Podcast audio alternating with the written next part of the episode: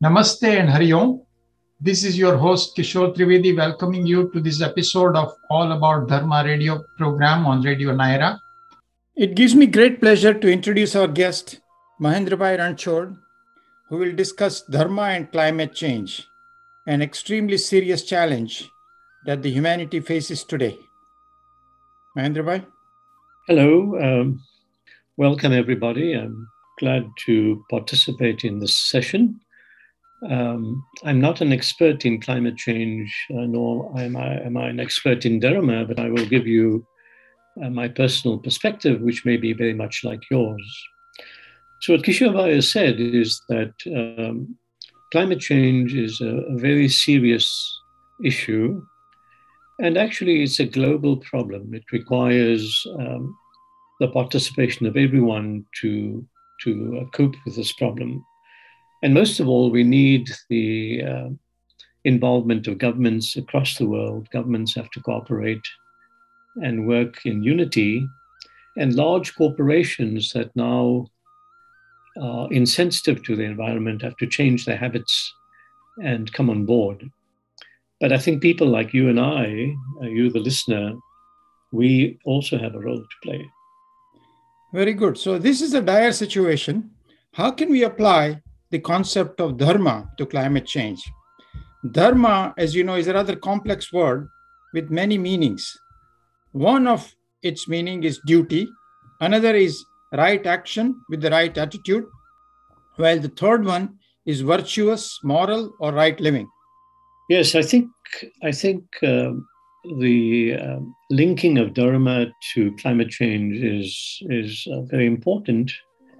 Because if, as I, if I think about dharma as, as right living, then uh, we can apply right living, we can apply dharma to the way we conduct our lives, and in that way um, influence um, influence climate change.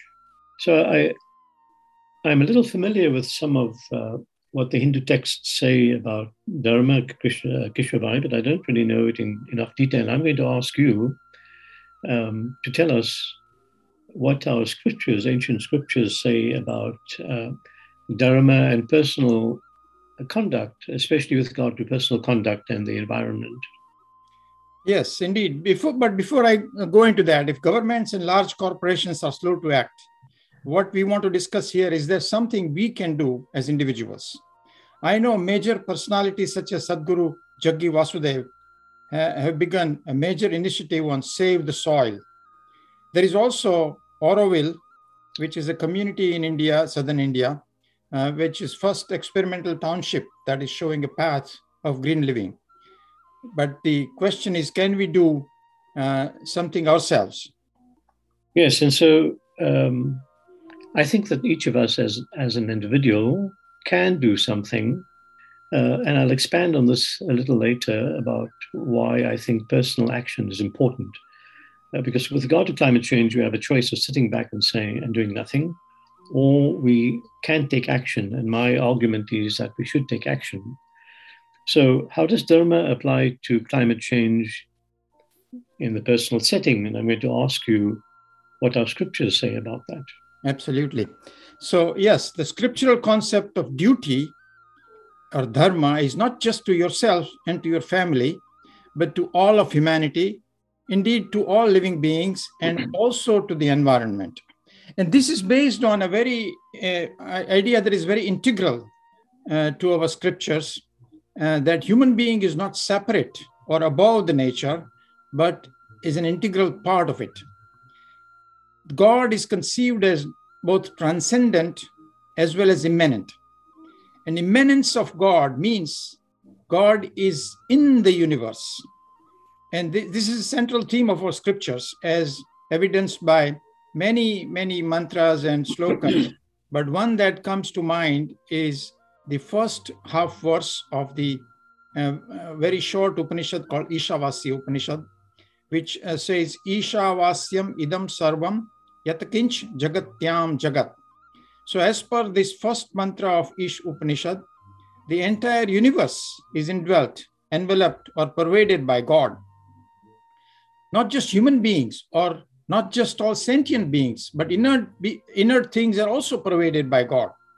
Thus, the spiritual growth in our context amounts to enlarging the circle of oneness with other human beings, other living beings, and indeed with nature. Our scriptures speak about the sacredness of the earth. Uh, so before we step foot after arising from the bed on the, on the earth, uh, we are supposed to uh, do this particular prayer. Samudravasane devi parvatastana mandale vishnu patni namastubhyam pada sparsha kshamaswame. O Mother Earth, who is uh, having ocean as her garments and mountains as her bosom, who is the consort of Bhagavan Sri Vishnu, I bow to you. Please forgive me because I cannot help but I have to touch you with my feet.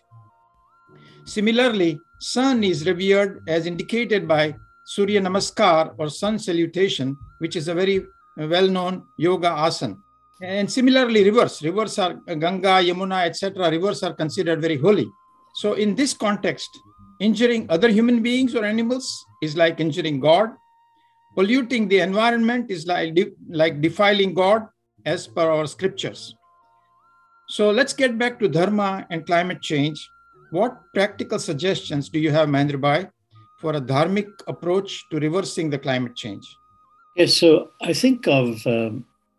of the personal approach in two categories. Uh, the first category is a public category and the second is a personal category. So in terms of the public category, I think it's really important for every one of us to vote. And when you vote, vote for someone who is concerned about the environment. Because what we need is we need government to be involved, and the way you influence government is to vote people into government. So make sure you vote. It's really important to vote and to vote for the right people. The uh, the second thing is um, to pay attention to corporations, because there are two big players in the world with regard to environment, government and corporations. So with regard to corporations, we too can influence corporations. We buy their products. So, for example, if you are an investor and you invest in large corporations, pay attention to what's called E S G, meaning corporations that are sensitive to the environment, E, environment, S for social, G for governance. So there are corporations now that follow certain guidelines with regard to the environment. So if either if you invest in individual companies or if you invest in mutual funds, there are mutual funds that are called E S G funds. So that's one way in which we can influence corporations. So that's the public domain where we can influence government and corporations. Now, what about our personal lives? Very good, very good, yes. So with regard to our personal lives, um, for some years now, I've paid attention to my conduct with regard to the environment. Um, and it's interesting, I think we all think we live with attention, but we don't actually. It really requires active thinking. You have to apply your mind to what you're doing. So I try my best to live attentively and to minimize my footprint on the planet. I try to avoid consumerism. All of us are bombarded by corporations to buy this, to buy that, to buy things we don't need. And we should not fall into the trap of being one more consumer, just consuming for the sake of consuming, for the sake of consuming because it brings pleasure. That's a really useless activity. We should only consume what we need. So uh, pay attention to, um, I pay attention to the way I live, uh, and I try to do that for everything I do. The other thing we can do is to influence other people. If we talk to members of our family, if we talk to friends, talk to community members, spread the word that the environment is an important issue, that this is the biggest challenge that we face as humanity, as a species, and that we all have to be involved. It doesn't, it doesn't, you don't have the, you don't have, we, none of us has the luxury to sit back and to ignore the challenge that we have. Mm-hmm. And if you're a member of a temple uh, or a church or some kind of social group, talk to people at, the, at those particular groups. If you're a member of a temple, maybe you could invite a speaker to come and talk about Dharma and the environment. Uh, if you have a small social group, encourage conversations about climate change. My own sense is that people don't like to engage in climate change kind of conversations, and I see this kind of fog that covers the eye when I start a conversation. But I think we have to find ways to get people engaged. We shouldn't be critical of other people's behavior, but um, encourage them to think about climate change. Very good, very good. Uh, you mentioned that we should invite um, uh, talks about this, and indeed uh, on March twenty-seventh at our Hindu Society of North Carolina, Uh, we will have uh, a talk on eco, what we have called eco-dharma, and the speaker is Prakash Bhave, who is a PhD in environmental science and has been practicing how to uh, reduce the carbon footprint in our personal lives, that is. Yes.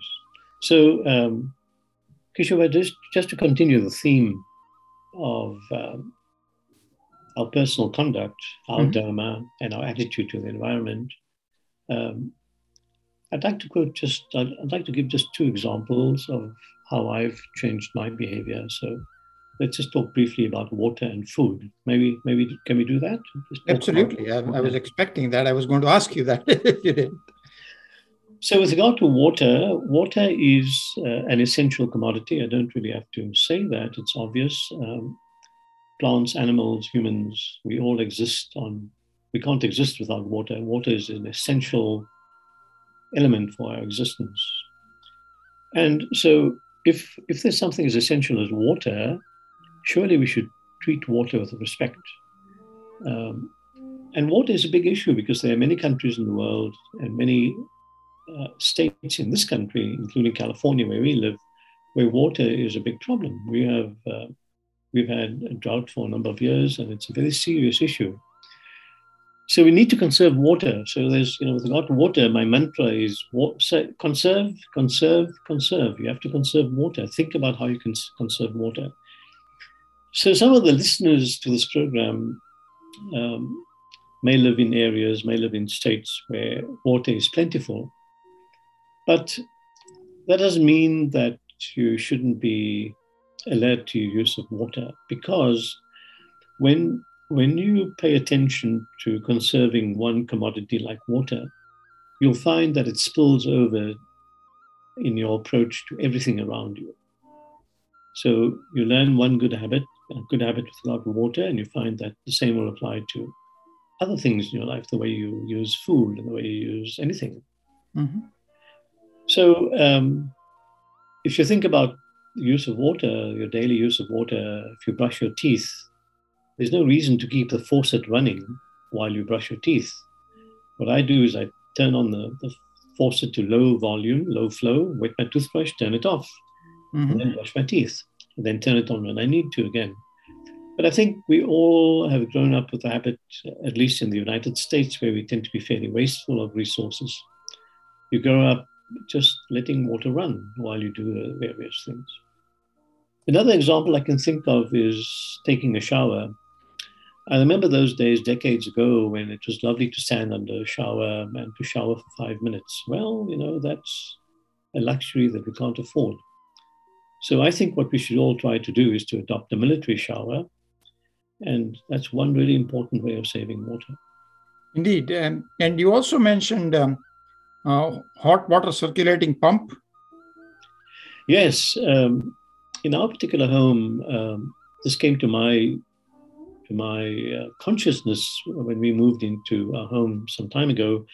Our home is designed in such a way that the, the uh, water heater is at one end of the house, and it takes a while for the water to get to the bathroom at the far end of the house. And it would mean that in winter in particular, you'd have to let the faucet run for a while before you would have hot water. But by having a circulating pump, a pump that actually circulates water, warm water through the water system, through the water pipes, you get hot water as, as soon as you turn on the faucet. So think about investing in a uh, circulating pump. It's a very, in a very small investment, but will save water. Wonderful. Uh, now we need to take a short break, so don't go away. We'll be right back.